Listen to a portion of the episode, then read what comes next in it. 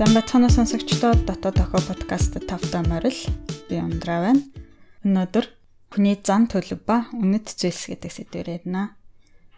За англиар бол personality traits and value гэдэг хоёр сэдв байгаа. Тэгээд personality traits гэдгийг яг монгол хэл дээр бие хүний зан төлөв гэж орчуулт юм билээ. Подкастын эхний хэсэгт болохоор хүнд ямар ямар зан төлөвүүд байдаг талаар ярина. Төгсгөл хэсэгт нь болохоор үнэт зүйлсийн талаар буюу одоо хүмүүс ямар ямар зүйлсийг үнэт зүйлсээ болгодог вэ? Хүний зан төлөвөөс шалтгаалаад үнэт зүйлс нь бас ямар ямар байдаг вэ гэдэг талаар ярина. Тэгэхээр энэ хүртэлх подкастуудад болохоор хүн төрлөخت нэгэд нийтлэг байдаг сэтгэл зүйн характеруудын талаар ярьсан бол Өнөөдөр одоо хүмүүсийн хоорондын ялгааны талаар ярина гэсэн үг. Энэ ярианы гол их сурвалж нь болохоор Duke-ийн их сургуулийн сэтгэл судлалын профессор Mark Leary-гийн The Great Courses дээр тавигдсан лекц байгаа. Mark Leary бол энэ хүмүүсийн ингээд зан төлөвийн талаарх салбартаа бол тэргүүлэгч судлаачдын нэг хүний зан авирын талаарх юм судалгааны ажлуудыг унших юм бол энэ хүний нэрт ер нь их олон таардаг тийм хүн байгаа. За бид нар хэдийгээр ингээд бүгдээрээ адилхан хүн болохоор бид нарт бүгдэнд маань байдаг тийм нийтлэг зан характерууд байдаг ч гэсэн ингээд хүмүүсээс хоорондоо нэлээд ялгаатай байдаг. Тэгээд яг ижилхэн нөхцөлд хүмүүс өөр өөр сонголтуудыг бас хийдэг. Тийм болохоор бидний амьдралын чанар нь бид өөрсдийгөө болон бусдыг бусдыг хэр их таньж мэдэх вэ гэдгээс их ихэн шалтгаалдаг гэж Марк Лер хэлж байгаа. За англи хэлэн дээр personality гэж хэлээд байгаа энэ юм маань юу вэ гэхээр а нэг хүн одоо ийм ийм personalityтэй гэж ярил тэр хүн ерөнхийдөө ийм ийм үйлдэлхийг хандлагатай гэдгийг хэлдэг юм байна л да.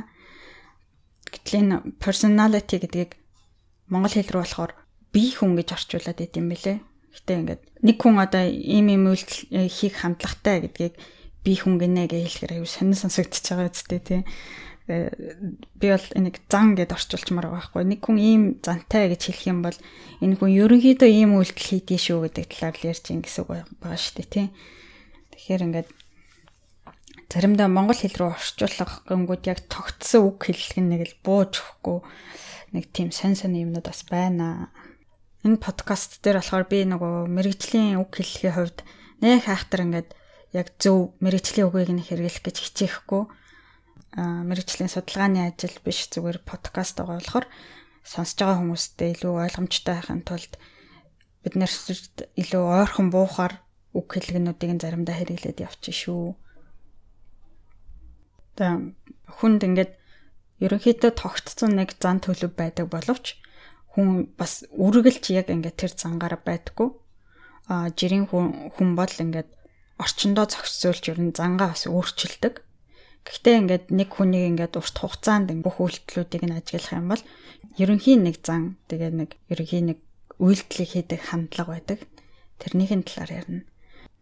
Хүний зан аврыг тодорхойлох 5 том зан төлөв байдаг юм байна гэдэг дээр одоогийн сэтгэл зүйчд ер нь нэлээд санал нэгддэг болсон юм байна л да. Одоо энэ бол маш олон жилийн судалгаа мэтгэлцээний дүнд энэ тав бол одоо хүмүүсийн хоорондын зан чанарын ялгааны талаар ярихад хамгийн том нөлөөтэй таван хүчин зүйл юм байна гэдгийг хүлээн зөвшөөрдөг болсон. Хүний зан характерыг тодорхойлох олон үгнүүд байдаг те. Одоо жишээ нь ууртай, тайван, яриа, дуугай, ийдэг, зөрүү гэл тэр олон шин чанаруудыг яаж тавхан зан төлөвөөр тодорхойлох юм бэ гэдэг бас аюу сонирн байна. Гэтэл энэ хүний зан характерууд хоорондоо их хамааралтай байдаг гэнэ. Жишээ нь ингээд ийдэг хүн бол ерөнхийдөө өглөгч байдаг эсвэл ууртай хүн бол хахир байдаг ч гэх юм уу. Тэгэхээр хүний зан чанарыг тодорхойлохын тулд одоо хоорондоо хамааралтай зангуудыг бий болгож байгаа тэр нэг үндсэн зан чанарыг нь зан төлөв гэж нэрлэе гэд. Тэгээд ийм үндсэн зан төлөвүүдийг л олцоход ер нь хүнийг тодорхойлчих юм байна гэж үзэж байгаа юм байна л да. За тэгээд хайсны эцэст 5 ийм үндсэн том зан төлөвийг болсон юм. За эдгээр нь нэгдүгээрт extraversion буюу хэр хүнтэй харилцах дуртай вэ гэдгийг харуулах зан төлөв. Хоёрдугаарт нь neuroticism буюу сэтгэл зүйн хувьд хэр тогтвортой хүн бэ гэдгийг харуулах зан төлөв. Гуравдугаарт нь openness буюу шин юмд хэр нээлттэй байдаг вэ гэдгийг илэрхийлэх зан төлөв. Дөрөвдүгээрт нь agreeableness буюу ер нь бусад хүмүүс рүү хэр эерэг хандлагатай байдаг вэ гэдгийг илэрхийлэх зан төлөв. 5 дугаарт нь conscientiousness буюу хэр хариуцлагатай вэ гэдгийг илэрхийлэх зан төлөв. Энэ тавыг the big 5 traits буюу том 5 зан төлөв гэж нэрлэдэг. Тэдгээрийн Монгол орчуулга тогтсон нэршил нь байд юм болов гэ хайсан чинь олж чадаагүй. Тэгэхээр одоо би сайхан дураараа орчуулан нэрлээ явчихна. Тэгээ мэрэгжлийн хэллэг нь өөр байж магадгүй. Ихтэй олж чадаагүй. Тийм болохоор дараа өөр хүн өөр нэрээр явж ивэл за энэ нөгөө ундрагийн тгээ хэлээд исэн юм байна да гэж бодоод яваарэ. Гэтэ та нар баг англи нэршлиг нь цэжлээд авцсан дээр ах шүү. Дараа нь ер нь бол монгол хэлэн дээр арай тогтоогүй юм байна гэж би бол ойлгосон. Тийм болохоор эхлээд янз бүрийн нэрлэлээр нэршлэр нэрлэнах тэгж жагаад хэдэн жилийн дараа тогтнох тэр болтол нь та нар зөвхөн англиар нь яг энэ юм байна да гэдгийг хараад явчаарай. За тэгэхээр нэг нэгээр нь жоохон дэлгэрүүлж яриа. Нэгдүгээр нь extraversion буюу хэр хүнтэй харилцах дуртай байдгийг харуулах зан төлөв. Би нэг орчуулахгүйгээр extraversion тэр чигээр нь хэрэглээд явна. За extraversion өндөр буюу хүнтэй харилцах дуртай хүмүүс ямар хүмүүс байдаг гэхээр нийтч одоо олон хүмүүстэй уулзах дуртай, хүмүүстэй нөхөрсөг, яриа, ердөө хүнтэй уулзах боломжийг байн хайж байдаг юм хүмүүс байгаа. Энэ хүмүүсийг extrovert хүн гэж хэлдэг. Энийн эсрэг нь болохоор extroversion баг буюу хүнтэй харилцах сонирхол нь баг хүнийг болохоор introvert гэж хэлдэг. Тэгээ introverted болохоор extrovert хүнээс илүү ганцаараа өөрөө өөртөө цаг хугацаа өнгөрөх төртэй. Гэхдээ энэ нөгөө огт хүмүүстэй харилцах дургу гэсэн үг биш. Ингээд өөрийнхөө таньдаг мэддэг дотн хідэн хүнтэйгээ л уулзах дуртай. Танихгүй хүмүүстэй тийм жижиг сажиг яриа ярих тийм нөхцөл байдал аюу таагүй санагддаг а ерөнхийдөө дуугай, зожиг, бие даасан нийгмийн аливаа үзэгдлийг нэг даган дуурайдаггүй ийм хүмүүс байдаг бахна. За энэ дээр нэмээд бас экстравертууд болохоор интровертуудыг бодвол илүү тийм оптимистик буюу юмыг эргээр хардаг, эрч хүчтэй, баяр баясгалантай, хөдөлгөөнтэй, сэргэлэн цовоо тийм завгүй ах туртай хүмүүс тийм байна л да. Бас дээрэс нь тэгээ өөртөө амар ихтэй Тэгээд доминант буюу жоохон ноёрох гэж үзээд байдаг талаас байдаг. Тэгээ үүний хажууд болохоор интровертүүд болохоор экстраверт чиг тийм өөртөө амар ихтэй биш. Гэтэ тэр нь ингээд номхон хүлцэнгүй бол байдаг гэсэн үг биш. Аа. За ингээд хүний ингээд бусад хүмүүстэй харилцах дуртай юу дургүй юу гэдэг маань үрдөө хоёр хүн хоорондоо зан авирын хувьд ялгаатай байхад нөлөөлдөг хамгийн том хүчин зүйл гэдэг нь ажиглагдсан гинэ. Жишээ нь одоо чи бид хоёрыг харьцуулаад зам чанарын хувьд хоорондоо ялгаатай байгаагийн одоо хамгийн том шалтгаан нь хэр бусад хүмүүстэй харилцах дуртай вэ гэдгээс үүдэлтэй байдаг гинэ. Сэтгэл зүйчид болохоор ингээд хүмүүсийг extrovert хүн, introvert хүн гэж хоёр төрлийн болгож хуваадаггүй. Яадаг вэ гэхээр ингээд extroversion хэр их вэ гэдгийн талаар ярилцдаг. Яг тэгэхээр энэ болохоор ингээд хоёр төрлийн зан төлөв биш. Ингээд extraversion гэдэг юм нь хэр их вэ, хэр бага вэ гэдэг асуудал байгаа байхгүй юу? Тэгвэл энэ нэг л хэмжээс байгаа. Энэ хэмжээсийн хамгийн дээдлэлт нь болохоор дэлхий дээрх одоо хамгийн extrovert хүн. Одоо хамгийн доотлолын хэмжээст нь болохоор дэлхий дээрх хамгийн introverted хүн зогсож байгаа байхгүй юу? Тэгэхээр бусад хүмүүс энэ хоёрын голтон хооронд аль нэг газар нь зогсож байдаг. Зарим хүмүүс баг зэрэг introverted, зарим хүмүүс баг зэрэг extroverted байдаг. Гэхдээ нийт хүмүүсийг хараад үзэх юм бол ихэнх нь ердөө төв рүүгээ аягүй ойрхон байдаг. Тэгээд хоёр зах руугаа дөхөх тусам ингээд тийм их хэмжээний extroverted, тийм их хэмжээний introverted хүмүүсийн тоо цөөрч эхэлдэг. Буюу одоо нэг histogram зургийг харах юм бол normally distributed буюу хэвийн тархалттай байдаг. За энийг шүү амьдралд ойрхоноор тайлбарлах юм бол би 10 надтай байлаа гэхэд те тэдгээрийн 6 одоо extraversion-ийнхаа хэмжээгээр ердийн дундаж хүмүүстэй аюу ойролцоо байна байхгүй юу. Тэгээ нэг нь болохоор жоохон олон олон хүмүүстэй харьцах дуртай. Нэг нь болохоор нэг тийм олон хүмүүстэй харьцах жоохон дурггүй.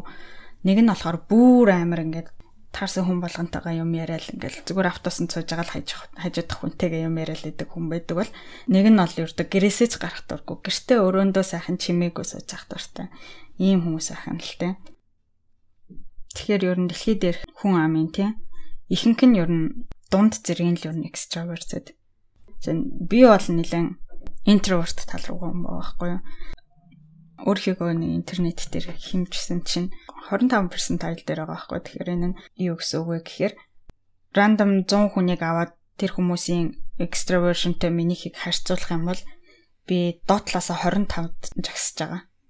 Тэгэхээр надаас илүү extroverted 75 хүн тэнд байгаа байхгүй.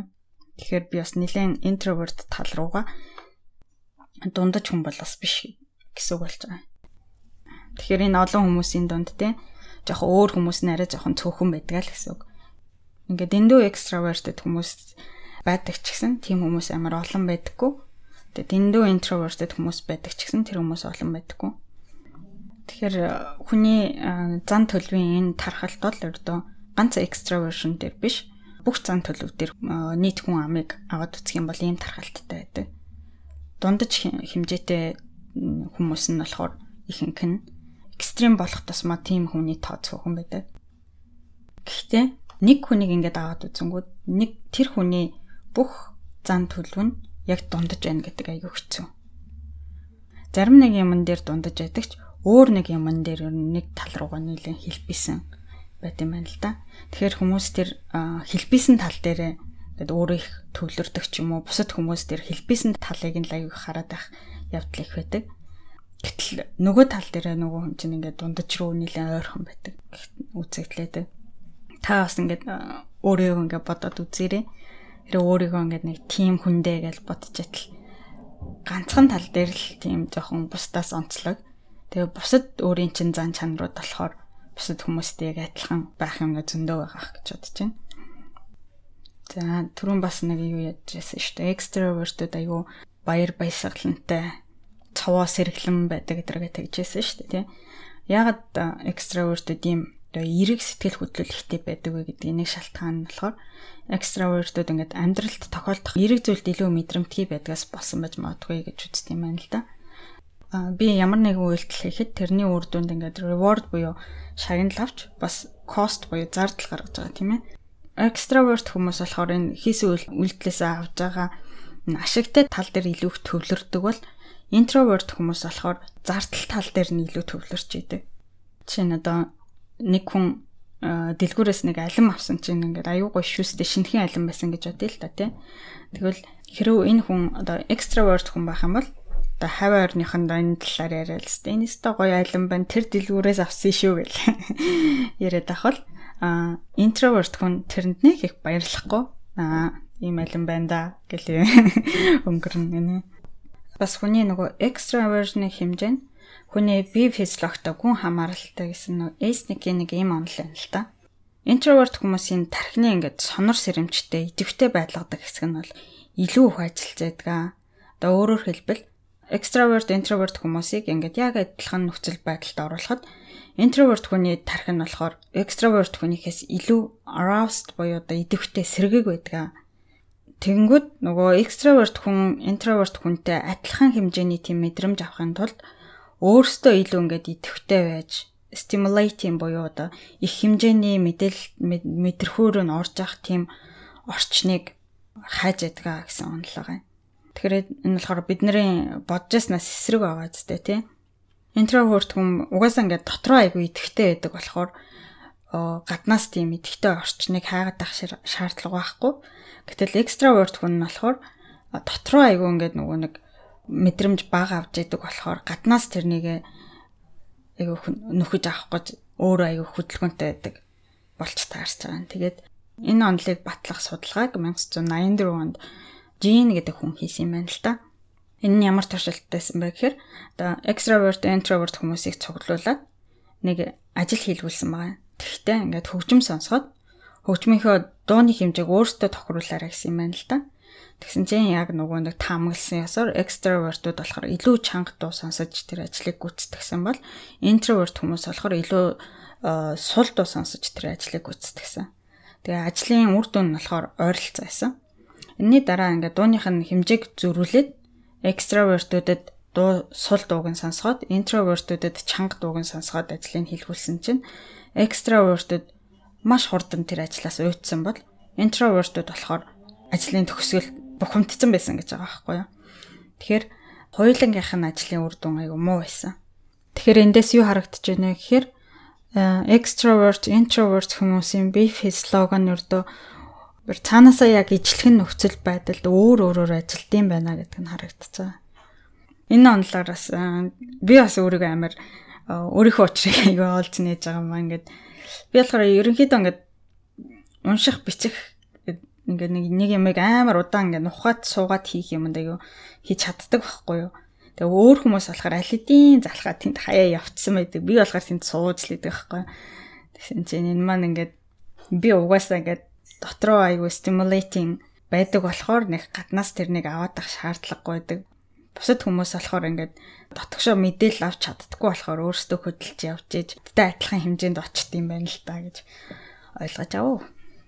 За тэгэхээр extrovert, introvert гэж ийм хүмүүс байдаг бахны. Аа бас энэ талаар нэг хувийнхаа бодлыг хуваалцахад ингээд одоогийн нөгөө ажлын байрны талбар бас экстраверт хүмүүст амар ивэлтэй юм шиг санагддаг байхгүй ягаад тэгэхээр одоо ингээд яг corporate career хөөгд явъя гэвэл хүмүүс айгүйх ингээд нөгөө networking хийх шаардлагатай олон хүнтэй уулзаж танилцаж өөрийгөө таниулж ингэж явах хэрэгтэй болдог. Гэтэл нөгөө энэ ажил чинь интровертэд аим хүмүүст аягүй сонирхолтой байхгүй тий. Илүү өөрийнхөө талаар яриад жижиг сажиг яриа яриад танихгүй хүмүүстэй уулзаал ингэж явна гэдэг. Бас Монголд нэг дууга хүний доотх нотон гэл нэг үг өгдөн штэ тий. Би болохоор нөгөө дууга хүн нахгүй зүгээр хийж байгаа л ингээл амар тийг доромжлуулах амар тэнэг санагддаг. Амар шал тэний. Тэгэл угаасаа ярих дургүй хүн багцсан дээ тэгэл. Тэгэхээр одоо угаасаа л тийм хүмүүс байд юм байна. Тэнийх ингээл муу сансандаа ингээл нэг дууга мууга байгаад байдаг биш зүгээр л угаасаа нэг ярих дурггүй хүмүүс хорвоо ертөнц дээр зөндөө байд юм байна гэдэг мэдэд авчаарэ. Нийт интровертэд төлөөлөд ганц хоёр үг хэлэхэд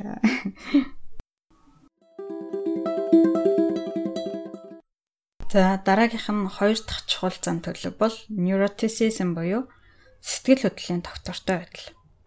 За хүмүүсийн ер нь сэтгэл хөдлөлийн хэмжээ янз бүр байдаг.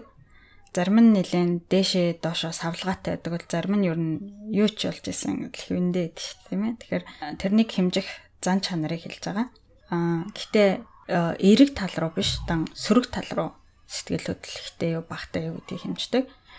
Extroversionтай адилхан их баг хоёр туйлтай. Тэрний хооронд ихэнх хүмүүс бол дунд зэрэг сэтгэл хөдлөлийн хэмжээтэй их баг хоёр туйл руугаа болохоор их сэтгэл хөдлөлттэй юм уу бага сэтгэл хөдлөлттэй хүмүүсийн тоо бол аягүй цөөхөн байдаг. Тэгээ дунд хэсэг рүүгээ дунд зэргийн сэтгэл хөдлөлттэй хүмүүсийн аягүй олон байдаг. За neuroticism өндөртэй хүн болохоор илүү сөрөг сэтгэл хөдлөлөө хөдлөлийг мэдэрдэг. Тэгээ энэ сэтгэл хөдлөл нь илүү хүчтэй, илүү удаан хугацаагаар үргэлжилдэг. Аа манайхны хэлдгээр бол эмо хүмүүс ахна шүү дээ. Тэгэхээр ийм neurotic одоо ийм хүмүүсийг бас neurotic гэж нэрлэдэг. Neurotic хүмүүс угаасаа их сэтгэл түгших, одоо гуниглах, уурлах, гэм буруутай санагдах, харамсах гэх мэт мэдрэмжүүдийг бусад хүмүүсээс илүү их мэдэрч идэг. Ер нь ирээдүйд болох юмны байж болох муу ур дагаврыг илүү их хардаг. Тэгээ тэрэндээ аягүй санаа зовдөг. Тэгэхээр ийм сөрөг ур дагавар гарч болцсохгүй эрсдэл өндөртэй нөхцөл байдалд орохоос зайлсхийж яадаг. Экстраверт хүмүүс болохоор жижигхэн юмд баярлдаг бол neurotic хүмүүс болохоор жижигхэн юмд л сөрөг мэдрэмжийг айгүйх авдаг ахын л та. Тэгээ сэтгэл зүйн юм доктортой байдлаас амар хурдан гарцдаг. Ер нь ингээд амьдралаас авах сэтгэл ханамж нь бага байдаг гинэ. Дараагүй шүү дээ. Жоох юмд л уур нүрэл санаан зовоод ахаар чи яаж сэтгэл хангалуун бах вэ? Тэгээд невротизм өндөртэй хүмүүст болохоор сэтгэл санааны дэмжлэг бусдаас илүү хэрэгтэй байдаг. Бусдаас илүү бас нөгөө бусдаас нэлээд хамааралтай. Бусдаас олон юм хүсдэг тийм хүмүүс байдаг. Тэгээ өндөр невротизм нь ингээд хүнийг дан стресстэй үлээ зогсохгүй амьдралд нь ер нь сөрөг дагавар их авчирч байдаг. хүний ингээд neuroticism-ийн хэмжээгээр гэр бүл, найз нөхөрлөлтөө хэр сэтгэл хангалуун бэ гэдгийг нь таамаглаж болдог. Сөрөг сэтгэл хөдлөлийг их мэдэрдэг байх тусмаа харилцаан тогтворгүй байдаг. Neurotic хүмүүсийн romantic partner нь болохоор өөрөө neurotic биш байлаа ч гэсэн харилцаандаа сэтгэл хангалуун биш байдаг. Сөрөг сэтгэл хөдлөл их мэдэрдэг хүнтэй цуг амьдрах нь хэцүү шүү дээ. Тийм ингээд жоох юмн дээр л бөөн асуудал үүсгээл юу ч болоогүй хат чинь ингээл бөөн асуудал гараад ирээд байдаг хүн нададаас ингээд хүмүүсийн сэтгэл хөдлөлийн хэмжээ шал өөр өөр байд юм байна гэдэгс аяг их мэдрэгддэг. Яхаа нэг өөрөө нейротик болохоор биш нөгөө нэг нейротикийн нөгөө төгсгөлгөр нь амар ойрхон болохоор миний нейротизмын хэмжээ амар бага байхгүй юу? 13% тайл дээр. Тэгэхээр юу гэсэн вэ? 100 хүн байлаа гэхэд тэнд надаас илүү нейротик хүн 87 хүн байна гэсэн үг байна шүү дээ. Тийм. Тэгээд би ер нь ингээд нэг сэтгэл хөдлөл нэлээд бага байхгүй. Тэгэл яваа зангууд яг ингээд адилхан нөхцөл байдалд байхад өөр хүмүүс ингээд сэтгэл хөдлөл бөө босцтой ахвал бөө юм болдог байхгүй. Би тэгэл хажууд нэг л зүгээр сууч идэг байхгүй. Тэгэл something is wrong with me гэж боддог байхгүй. Байсан гэсэн чинь угсаал өөр л хүн байсан юм бэлээ надад нэг хайхтар гүнзгий болж бүтэхгүй нэг эвдэрсэн юм байгаа юм биш. Зүгээр л угаасаа дэлхий дээр янз бүрийн хүмүүс байгаа. Надтай адилхан сэтгэл хөдлөл нь бага хүмүүс ч гэсэн зөндөө байгаа. Тэрнийг одоо бол ингээд амар хүлэн зөвшөөрсөн. Аа за. Тийм юм байна. Тэрнийг ингээд олж харна гэдэг бас ингээд амар eye opening байгаа байхгүй ингээд өөрчлөх гэж зорихгүй. Аа би ийм хүн юм байна гэд өөрийгөө хүлэн зөвшөөрсөн гэдэг сэтгэл санааны үед ингээд амар татгалыг болж байгаа байхгүй. За би бол бас нэг 13% тайл дээр байгаа юм те. Миний өнөөдөр ярих альч зам төлөв дээр ер нь 1-2% тайл дээр байдаг хүмүүст ер нь хорвоо ертөнд шал өөрөөр харагддаг гэж байгаа байхгүй юу? Тэр хүмүүсийн нүдээр бол ердөө бусад хүмүүс бүгдээрээ өөрөөс нь шал өөр би яагаад юм юм бэ гэж харагддаг. Тэгэхээр тэр хүмүүсийн хувьд бусад хүмүүстэй цуг ингээд хороо ертөнц дээр алхна гэдэг бас бид нартай харьцуулахад нэлийн хүнд хэцүү санагддаг. Тийм болохоор жирийн зан төлөвтэй хүмүүс манаас тий хороо дээр янз бүрийн хүн байдیں۔ шүү. Энэ угаасаа зөвхөн өөр ийм хүн юм байна гэж хүлээгээд авчиръя. За тэгээд невротизм үргэлжлүүлээд ярихад невротизм болохоор өндөр хүмүүс одоо эрүүл мэндийн асуудал ихтэй байдаг. А зүрхэн их ажилдаг болохоор ингээд зүрхний өвчин тусах дархлаа муутах магадлал өндөртэй байдаг. Тэгээ невротизмыг генээр дамжуулж аав ээжээсээ үйлж авах нь их. А энэний үгс үг гэхээр зарим хүмүүс угаасаа сөрөг үйл явдалд илүү хүчтэй сэтгэл хөдлөлтөг тийм тархитай төрдөг. Гэтэ зарим хүүхдүүд энийг бас суралцдаг.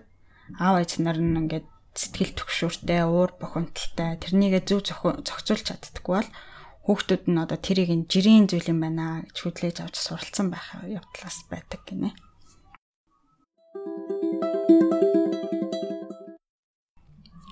За дараачих нь 3 дахь зан төлөв agreeableness. За энэ бол чи бусад хүмүүс рүү хэр эерэг хандлагатай вэ гэдэг илэрхийлэх зан төлөв. Зарим хүмүүс угаасаа бусад хүмүүст аюу ийдэг, сайхан аштай, энэрэнгүй бусдыг ойлгодог, тусч байдаг бол энэ хэмжээсний нөгөө туйл руу ингээд муухай аштай, хүн болгонтой тэрсэлттэй, дайсгандаг, бусдыг боддггүй өргөлж шүүмж хэлж яадаг, өрөвдөх сэтгэлгүй хүмүүс яадаг. Тэгээ agreeable гэдгийг биэнд цаашаа зүгээр сайхан аштайгаар явчих. Нэг газар тохирохойц байдал гэж орчуулсан байсан. Энэ танилцуулсан нөгөө бусад зүүн талуудтай адилхан. Сайхан аштай зантай хүн дунд чинь олон дэндүү сайхан аштай хүн цөөхөн байгаа. Дэндүү муухай аштай хүн бас цөөхөн байгаа. Сайхан аштай хүмүүс ерөнхийдөө хүн гэдэг амтныг ер нь аюу эргээр хардаг. Тэд ихэнх хүмүүс ер нь үнэнч сайн хүмүүс ядгаа гэж боддог. Тийм болохоор ингээд бусдад итгэдэг. За тэгвэл нөгөө disagreeable хүмүүс буюу ингээд муухайштай хүмүүс болохоор хүн гэдэг амтныг ер нь аюу сөргөөр хардаг. Бусдад итгэдэггүй хүмүүс ахна л дээ. А ямар нэгэн зөрчилдөөн болоход сайхан аштай хүмүүс бол бүхэн хүлээн зөвшөөрөхөөр гарцыг хайдаг. А тийм болохоор зөвшөлдөөнийг их үнэлдэг хүч хэрэглэж өөр хүнээр өөрийнхөө хүчснийг хийлгэх дурггүй. Ер нь хамтарч нэгдэж юм хийх сонирхолтой. өрсөлдөөнд их тийм их сонирхолтой биш тийм хүмүүс та. Бас энээс үүдээд сайхан аштай хүмүүс бусдад харилцах харилцаагаа илүү чухалчилдаг. Бусдад дотн сайхан харилцаатай байхыг зорддог. Тийм болохоор харилцаагаа тийм байлгахын тулд бусдаас илүү ихийг хийхэд бэлэн байдаг.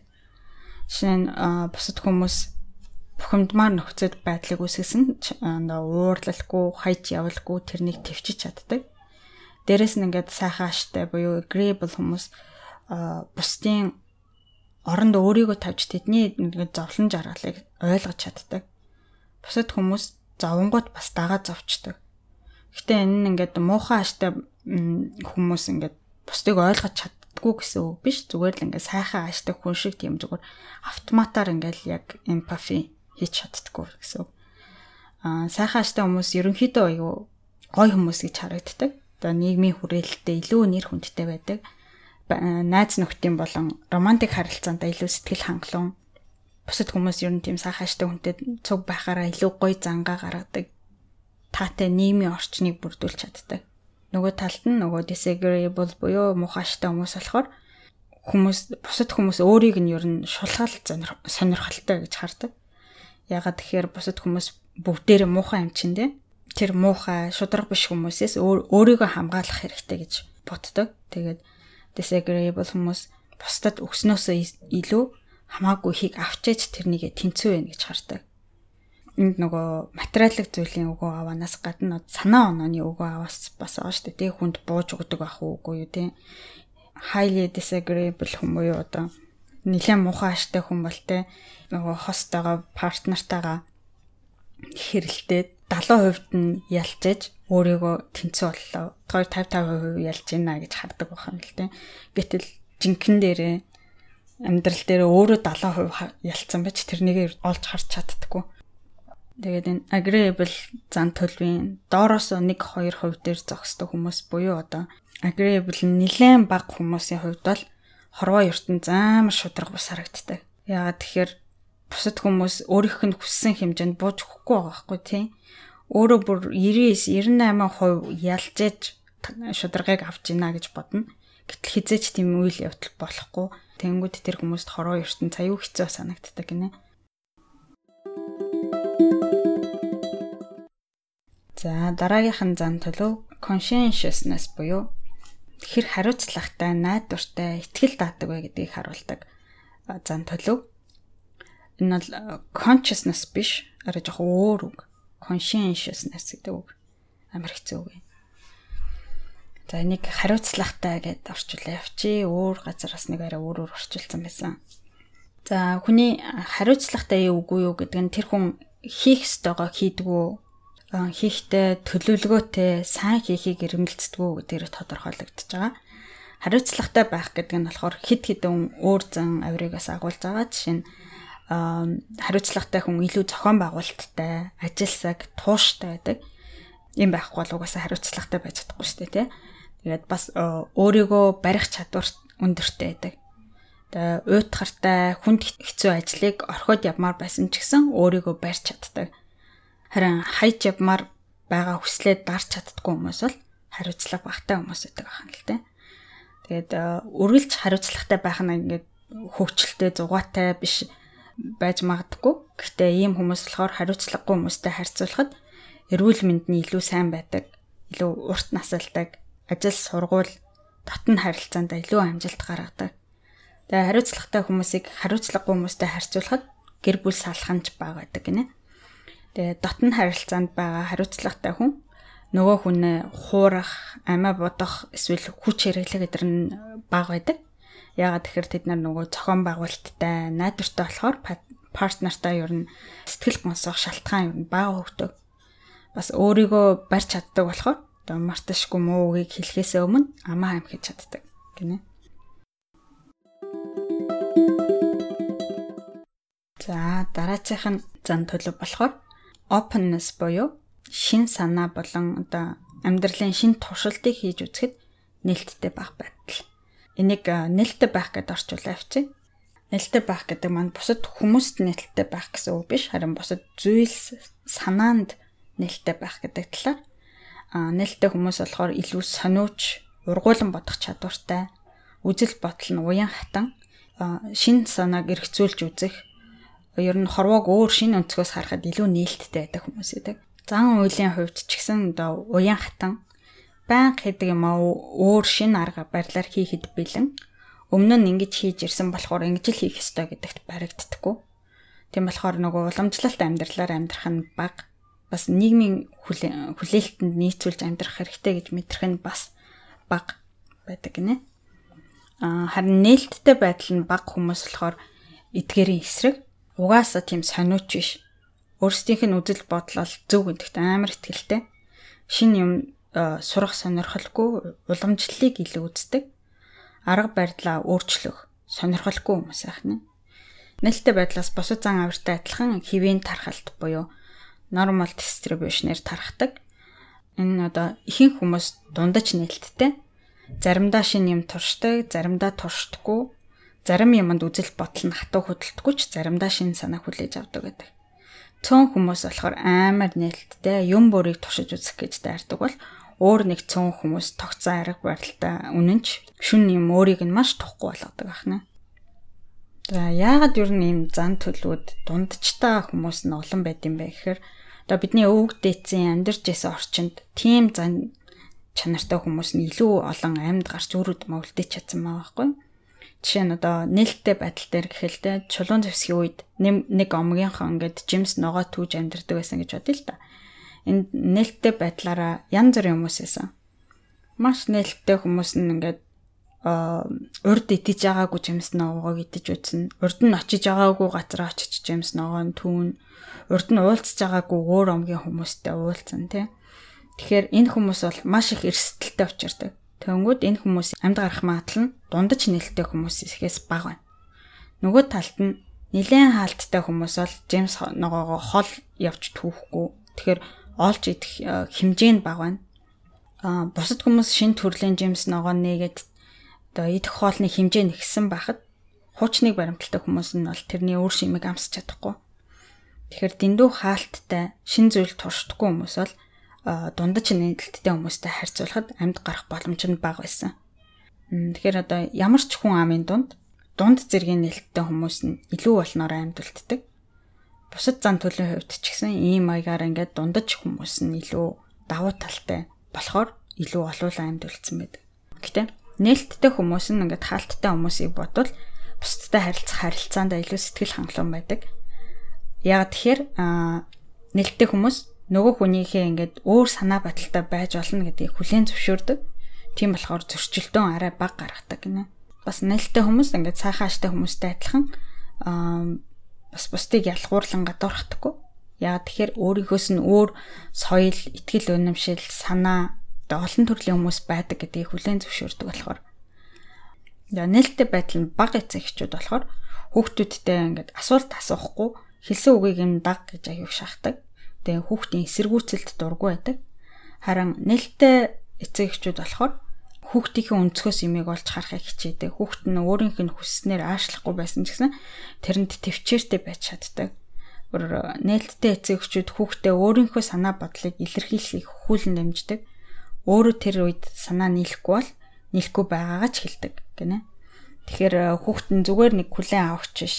Одоо харилцан ярилцдаг хоёр тал болдог ахын л те. Нээлттэй байдал нь өндөр хүмүүс одоо гоо зөө мэдрэмжээ ажилуулах дуртай. Уран зураг, хөгжим, гой байгалыг харж баясах дуртай. Тэгэхээр нөгөө урлагч extroverted тэгээд энэ open хүмүүс илүү их олон байдаг харагддаг тийм.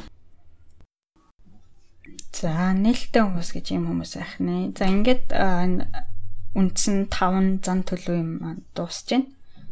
Бас эдгээр 5 зан төлөв нь одоо хүнээс гадна бас нохоо шимпанзенд байдаг гэдгийг эрдэмтэд тогтоосон гинэ. Тэгээ нохоо тэжээдэг хүмүүст ажиглагддаг бах те. Нохоонууд нь хоорондоо нэлээд өөр өөр зан характертай байдаг шүү дээ.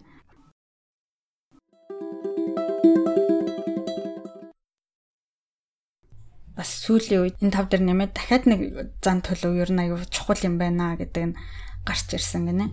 Энэ нь болохоор honesty болон humility буюу шудраг болон даруй байдал гэж хэлээд байгаа. энэ зан төлөвийн өндөр талд нь ерөнхийдөө ингээд байнга шудраг, өгөөмөр, даруухан байдаг хүмүүс байдаг бол бага талд нь одоо овжин, залжин, бусдыг өөрийн эрх ашигын төлөө хөдлөгдөг, шуналтай, биеэ тоосон тийм хүмүүс ордог гинэ. Тэгэхээр энэ 6 дахь зан төлөв нь ерөнхийдөө хүмүүсийг хэр хуваа хичээсэн бэ гэдгийг харуулдаг. Энийн өндөр талд нь байдаг хүмүүс хэдийгээр өөрийнхөө ашиг сонирхлыг хамгаалдаг ч гэсэн өөрийгөө хамгаалахдаа бусдыг бас боддог.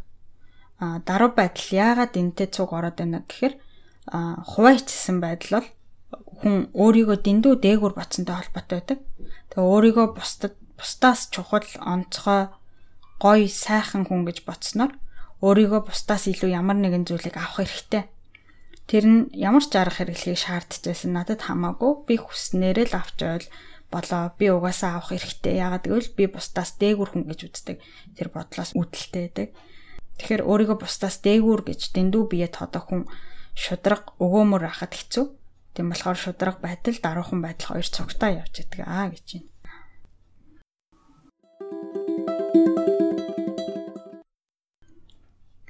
За ингээд зан авирын танилцуулга манд дуусж байна. Гэхдээ подкаст манд дуусголоогүй. Энэ 6 бол ингээд гол зан төлөвүүд гэдэг байгаа шүү дээ, тэ. 6 болохна хүний зан авирыг э, тодорхойлдог юм биш. Эннээс гадна бас өшөө зөндөө байгаа. Гэхдээ нөгөө хэд нь нөлөө арай бага болохоор энд дурдсан. За бас хүний зан характерыг өөрөөр ангилсан зүйлс харагддаг л да. Ингээд дөрвөн төрлийн зан характер байдаг дэлхий дээр 32 төрлийн зан характер байдаг ч гэдэм үү. Хүмүүсийн ингэж зан характераар ингээд төрөлд хуваахад хэцүү яагаад тэгэхээр жишээ нь extraversion дээр л гэхэд хоёр introverted хүн байлаа гэхэд тэр хоёр хүн хоорондоо introversion-ийнхаа хэмжээгээрээ бас нэлээд ялгаатай байдаг. Тийм болохоор сэтгэл зүйчд бол хүнийг ингэж төрлөөр нь ялгана гэдгийг дэмждэггүй. Аа бас ингээд төрсэн ордоор ч юм уу цусны бүлгээр хүмүүсийн зан характерыг ангилж мангилсан нэг тийм юм байдэн шүү дээ тий. Тэр бол бас шинжлэх ухаанаар хизэж батлагдаагүй зүйл. Өөрөөр хэлбэл нэг ч хүн хүмүүсийг төрсөн ордоор нь ангилаад зан авирыг нь ажигласан чинь энэ ордны хүмүүс нийтээрээ нийтлэг ийм зан авиртай байна гэд харуулсан зүйл байхгүй. Цусны бүлэг дээр ч гэсэн яг адилхан. Яг А гэдэг бүлгийн цустай хүн бүгдээрээ нийтлэг ийм зан чанартай юм байна гэж батлаад харуулсан ганц ч баталгаа байхгүй. Тийм болохоор баталж чадаагүй юмыг бид нар үнэн гэж хүлээж авч чадахгүй тийм ээ. Гэхдээ хүмүүст энэ яагаад ийм үнэн юм шиг санагдаад байдаг гэхээр хүн өөрийнхөө итгэсэн юмыг харахтаа өөрийнхөө итгэлийг баттгах талыг нь илүү олж хараад үгүйсгэх талыг нь олж харахгүй тоохгүй ах үзэгдлээдэг гинэ. Саяны цусны бүлгээр зан төрлийг нь тодорхойлдог юм дээр те ингээд анх ингээд би үзэж хахад минийх амар таарсан гэж бодъё л доо. Тэнгүүд би амар итгэн ахгүй юу. Ваа энэ амар үнэн хэлт юм байна. Минийх таарч ийн гэл. Тэгэл тэрний дараа таван хүнийх ингээд яг таарахгүйсэн ч гэсэн би тэрнийг нэг тоохгүй. Яг хөө тэр хэд дээр л таараагүй юм байна.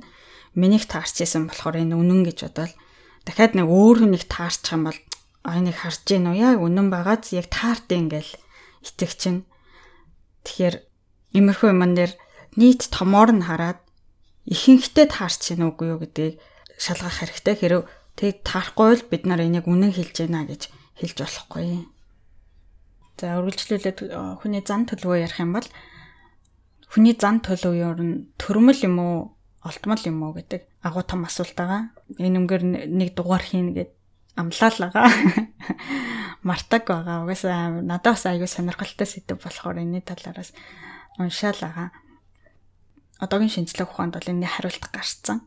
Энэ бол дан төрмөлж биш, дан ултмалч биш. 50% хувь нь төрмөл, 50% нь орчноос бий болдог. Гэтэ тэгж хилээд хилээд энэ бол бас өшөөл дотгош амар түүхтэй асуудал. За хүний зан төлөв тэгээд ер нь тогтсныхаа дараа өөрчлөгддөг юм уу гэдэг аягүй сонирхолтой асуулт байгаа тийм. Тэгсэн чинь энийг судлаачд ер нь бол нэлийн тогтмол байдаг зүйл юм байна гэдгийг олсон байгаа юм. Яг нь насны явцад наснаас шалтгаалж өөрчлөгддөг. Жишээ нь сэтгэл зүйн тайван байдал бол ихсдэг буюу нөгөө невротизм бол багасдаг. Agreeableness буюу нөгөө сайхан зам бол өсдөг. Openness буюу нээлттэй байх, extravism бол багасдаг. гэх мэт. Гэтэ энэ ингээд нөгөө олон жилийн нөгөө насны явцад хүн ингээд нас явах явах тусам ингээд нэг жоохон төлөвшдөө штэ тий. Гэхдээ тэр бол олон жилийн явцад маш бага хэмжээгээр явагддаг. Тэгээд бас дээрэс нь ингэж өөрчлөгдөхтөө ингээд зарим хүнд нь амар их хэмжээгээр болоо зарим хүнд нь их бага хэмжээгээр болдог биш. Ерөнхийдөө ингээд адилхан л хэмжээгээр өөрчлөгддөг хүмүүс. Жишээ нь ингээд хэрв би нэг хүнээс ингээд extraversion-ийнхаа хэмжээгээр багаагаад бит хоёрын нас явах тусам багасах юм бол тэр хүний extraversion илүү их багасаад минийх баг багасна гэж бараг байхгүй 30 40 50 жилийн дараа ч гэсэн хоёулаа айгу бага extroversionтэй болсон ч гэсэн тэр хүнийх минийхээс илүү л байна гэсэн. За ингээд зан төлөвийн талаарх яриа маань энд дуусж байна. Өөрийнхөө зан төлөвийг тодорхойлох тестийг Facebook пэйж дээр та нар ороод өөрсдийнхийгөө тест хийгээд үзээрэй. За дараагийн ярих зүйл бол үнэт зүйлс гэж байгаа. Үнэт зүйл гэж юу вэ гэхээр хүмүүсийн амьдралдаа хамгийн чухал гэж үздэг зүйлс. За сэтгэл судлалын салбарт үнэт зүйлийг яаж ангилах вэ гэдэг дээр олон саналууд гарч ирсэн боловч одоо болохоор Шалом Шварцын гаргасан 10 үндсэн үнэт зүйлс гэдэг юм дээр юу тогтсон юм байна л да. Эдгээр 10 үнэт зүйлс буюу нийт хүмүүсийн нийтлэг чухалчилдаг 10 үнэт зүйлсийг энд танилцуулъя. За, нэгдүгээрх нь хүч чадал. За хүний хувьд хүч чадал гэдэг нь юу вэ гэхээр эрх мэдэл, бусдад нөлөөлөх чадал, тийм ээ. За, хоёрдугаарх нь болохоор хүмүүс аюулгүй байдлыг үнэлдэг юм байна. Энэ болохоор би физиологийн хувьд аюулгүй амар амгалан байхаас гадна бас ерөнхийдөө бусдын амьдрал болон бусадтай харилцах харилцаа нийгэмд байх тогтвортой, эв нэгтэй, эмх замбраатай байдлыг чухалчилж үзэх гэсэн үг байна. Гуравдугаарт нь өөрөө өөрийгөө удирдан залах байдал. Өөрөө өөртөө эзэн байхыг чухалчлах. Тэгээ өөрөө өөрийнхөө шийдвэрээ гаргаж чаддаг байхыг чухалчлах. Дөрөвдүгээрт нь халамж инрэл. Энэ гэхдээ зөвхөн өөрийн гэр бүл найз нөхдөө хайрлж асарч хамгаалж энерхийг чухалчилж хэлж байгаа. Тавдугаарт нь universalism гэж юм байна. Энэ нь чи өөрөө таньдагч таньдгүй ч байсан дэлхийн бүх хүмүүсийг хайрлж хамгаалах ёстой. Хүмүүсээс гадна ер нь байгаль орчин амьтан бүгдийг нь бид харилж хамгаалах нь чухал гэж үздэг хүм үзэл байгаа. Тавдугаарх нь pleasure буюу тааламжтай байдал. За амьдралдаа pleasure буюу таашаалыг авахыг чухалчилдаг үзэл. За халт бодох юм бол одоо хүн өөртөө тааламжтай байх, өөрөө таашаал авах юмыг чухалчлах нь гэдэг мэдээж юм шиг санагдах ч гэсэн энийг тийм айхтар чухалж үздэггүй хүмүүс зөндөө байдаг тий. Тэгэл өөрийнхөө аз жаргалтай байдлыг гаргуунд нь гаргаал бусад хүмүүсийн төлөө бие золиослол явдаг гэх зүйлс байдаг. За долоотх нь уламжлал. А уламжлалыг чухалчилдаг хүмүүс яадаг вэ гэхээр уламжлалт ёс заншил, үзэл санаа, соёлыг маш их хүндэлдэг тэрнээс хазаахгүй байхыг хичээдэг хүмүүс. Аа 8 дугаархт нь achievement буюу амжилтыг чухалчлах үзэл. За мэдээж хүн болгон амжилтыг чухалчилдаг юм шиг санагдах ч зарим хүмүүст энэ бол тийм ч чухал биш. Жишээ нь одоо аюулгүй тогтвортой байдлыг чухалчилдаг хүн бол том эрсдлийг тавьж ингээд том амжилтын төлөө зүтгэхгүй нэг э, том карьерийн хойноос зүтгэж өдөр шөнөгүй ажиллахын оронд зүгээр 9-с 5 цагийн хоорын хоорондох ажлыг хийгээл үлдсэн цагаа гэр бүлтэйгээ өнгөрөөхийг илүү чухалчилж үздэг ч гэдэм үү тий. Харин амжилтыг чухалчилдаг хүн болохоор одоо аз жаргал тогтвортой байдал гэх мэтийг одоо амархан золиослж чадна. За 9 дугаарх нь social norm буюу одоо нийгмийн тогтсон хэв хэмжээг чухалчлах гэдэг үзэл байгаа. Аа бусадтай таарамжтай, нийцтэй байхыг чухалчилдаг ийм хүмүүс нийгмийн тогтсон дэг жаяыг эвдэхгүй байх ингээд бусад хүмүүсийг гонсоолохгүй байхыг их чухалчилдаг. За 10 дугаарт нь stimulation or excitement-ийг чухалчилдаг хүмүүс гэж байгаа. Энэ нь болохоор тийм сэтгэл хөөрөл олон янзын шин зүйлсийг мэдрэхийг айгуу чухалчилж үздэг. Та ингээл нөгөө карьер мараар гэр бүлээ бүгднийг хаяал backpack өөрөл дэлхийгээр аялахыг хүсэж байгаа хүмүүс өдр гэдэг чинь ийм юмд аягүй дуртай ахна л тээ тий. За тэгээд ийм 10 үнэт зүйлс одоо хүн нийт хүн амд ер нь хамгийн түгээмэл байдаг 10 үнэт зүйлс юм байна гэж гаргаж ирсэн юм байна. За өөр нэг судалгаан дээр одоо дэлхийн 13 орны хүмүүсийг оруулсан ингээд 60-аад судалгаануудыг ингээд нэгтгсэн нэг судалгааны ажил дээр энэ 10 үнэт зүйлс болно одоо түрүүн ярьсан 5 зан төлөвийн хоорондын харилцаа холбоог судалсан юм байна л да. Тэгсэн чинь нэг юм байгаа юм. За нэгдүгээрт нь extroversion болохоор саяны дурсан энэ 10 үнэт зүйлсээс 4 үнэт зүйлтэй холбоотой юм байна гэдгийг нь харагдсан гинэ. За эдгээр нь болохоор extroversion өндөртэй хүмүүс сэтгэл хөөрөл олон янзын шин зүйлсийн мэдрэхийг чухалчилдаг. Бас өмнөөс нь нэмээд хүч чадал, нийгмийн байр суурь, амжилт, pleasure буюу өөртөө тааламжтай байдлыг бас үнэлдэг гэдэг нь харагдсан. За хоёрдугаарт нь agreeableness буюу сайхан ааштай юу үгүй юу гэдэг үнэт зүйлтэй ямар холбоотой байсан бэ гэхээр энэ зан төлөв нь өндөр хүн бусдыг хайрлаж халамжлахыг илүү чухалчилж үздэг. Тэгээ өөрийн гэр бүл, найз нөхөд болон ер нь хорвоо ертөнцийн бүх хүмүүс ургамал амьтдыг ер нь хайрлах гэдэг энэ хүмүүст аягүй чухал байсан. За бас дээрэс нэмээд agreeableness нь өндөр хүмүүс болохоор хүч чадал, нийгмийн байр суурь бусад хүмүүсийг хэр удирдах чадах вэ гэдгийг нэг их чухалчилдаггүй хүмүүс гэдэг нь харагдсан гинэ. За гурав дахь нь болохоор conscientiousness буюу нөгөө хариуцлагатай зан төлөвтэй хүмүүс юуг чухалчилдаг вэ гэхээр аюулгүй байдал, тогтвортой байдал, бас нийгмийн тогтсон дэг жагийг эвтэхгүй байх илүү чухалчилдаг нь харагдсан гинэ. За дараачих нь болохоор нээлттэй хүмүүс болохоор өөрөө өөрийгөө удирдан залах гэдгийг маш их чухалчилж үздэг. Эсвэргээр ингээд нээлттэй байдал нь бага хүмүүс болохоор уламжлал, нийгмийн тогтсон хэм хэмжээ, аюулгүй байдлыг илүү чухалчилдаг гэдэг нь харагдсан юм чинь. За энд neurotism-ийн талаар яриаг байгаа. Яг тэгэхээр neurotism нөгөө сөрөг сэтгэл хөдлөл болохоор тийм үнэт зүйлтэй холбогдоогүй гэж. За тэгэхээр хүмүүсийн ингээд үнэт зүйл юг юг чухалчилдаг вэ гэдэг нь хүмүүсийн ердөө өөрөө ямар зан ааштай хүн бэ гэдгээс нь шууд хамаардаг гэдгийг энд харагдаж байна л да тий. Тэгээд эдгээр 10 үнэт зүйлс нь ер нь дэлхийн аль ч соёл иргэншилд харагддаг. Гэхдээ ингээд бүгдээрээ адилхан хэмжээтэй гэсэн үг биш. Жишээ нь ингээд монголчууд амжилтыг чухалчилдаг байхад Америкчууд яг адилхан хэмжээтэйгээр амжилтыг чухалчилдаг гэсэн үг биш. Зүгээр л амжилтыг чухалчлах гэдэг зүйл хоёуланд нь ямар ч хэсэн байд юм байна гэсэн.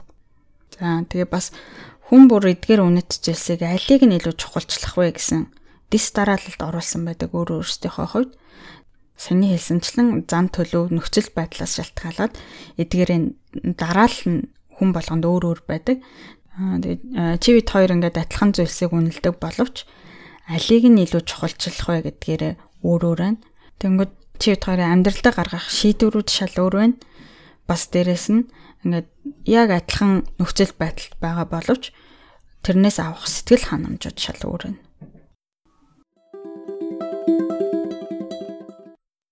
За үүгээр өнөөдрийн ярих зүйлс маань ерөнхийдөө дуусч байна. Тэгээд өнөөдөр ярьсан зүйлс маань таныг ингээд өөрийгөө олох, өөрийгөө танихад маш их хэрэг болох хаа гэж найдаж байна. Тэгээд өөрийн үнэт зүйл зан төлөвийг мэдснээр одоо өөрийгөө илүү ойлгож чадна.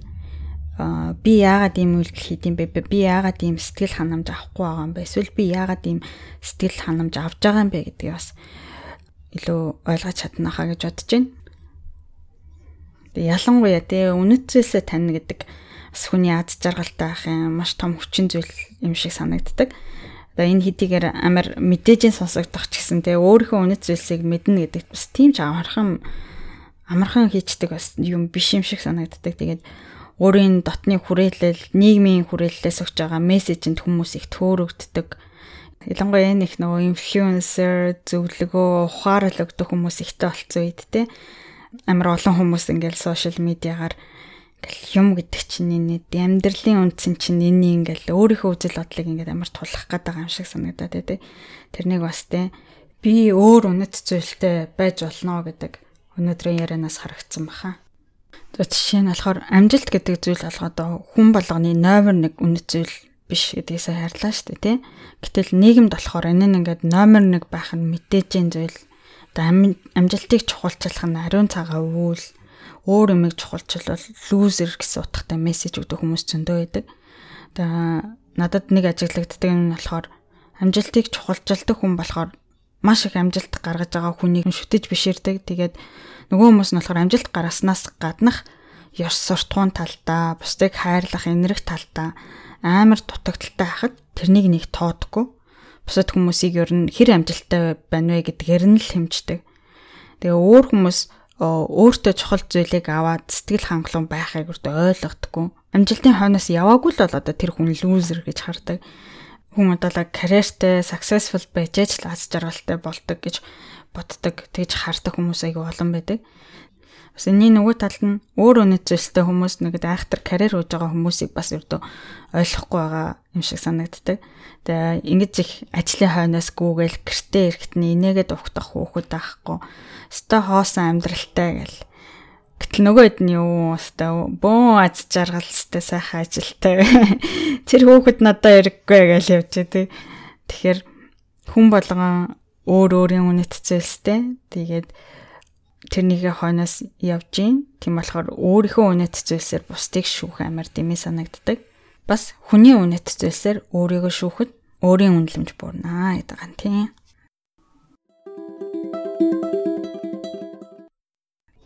Бас нэг аюу олон харагддаг нийтлэг үзэгдлээдэг кинон дээр ч юм уу нэвтрүүлэг дээр ингээд хосууд бие биенээ хэр мэддэг вэ гэдгийг шалгахтаа ингээд нүдний өнгө ч юм уу дуртай хоол, дуртай киног нэдэр ингээл асуудаг шүү дээ тий. Тэр бол надад ингээд тэр хүнийг тодорхойлох юм гэж үрдэ санагддаггүй байхгүй юу. Чи тэр хүний дуртай хоолыг мэддэг байлаа гэд тэр хүнийг таньж мэдсэн гэсэн үг биш шүү дээ тий. Тэрнээс илүү тэр хүн ямар зан төлөвтэй вэ, ямар үнэт зүйлтэй вэ гэдэг нь тэр хүнийг илүү тодорхойлох юм шиг санагддаг. Тэгэхээр хүнтэй ханилж суух гэж байгаа нэг хүнийг таны мэдээ гэж оролдож байгаа хүн бол те тэр хүн чинь ямар зан төлөвтэй, ямар үед ямар үйлдэл хийх хандлагатай байдیں۔ Ямар үнэт зүйлтэй хүн чи тэр үнэт зүйлийг нь хөлөөн зөвшөөрч чадах юм уу? Тэр хүн чиний үнэт зүйлийг хүлээн зөвшөөрч чадах юм уу гэдгийг бас таньж мэдэх нь аюул чухал гэж бодож байна. За ингээд өнөөдрийн дугаар маань энэ хүрээд дуусч байна. Сонирхолтой байсан байх гэж найдаж байна таалагдсан бол найз нартайгаа энэ дугаарыг хуваалцаарай. За дараагийн дугаар болтол баяртай.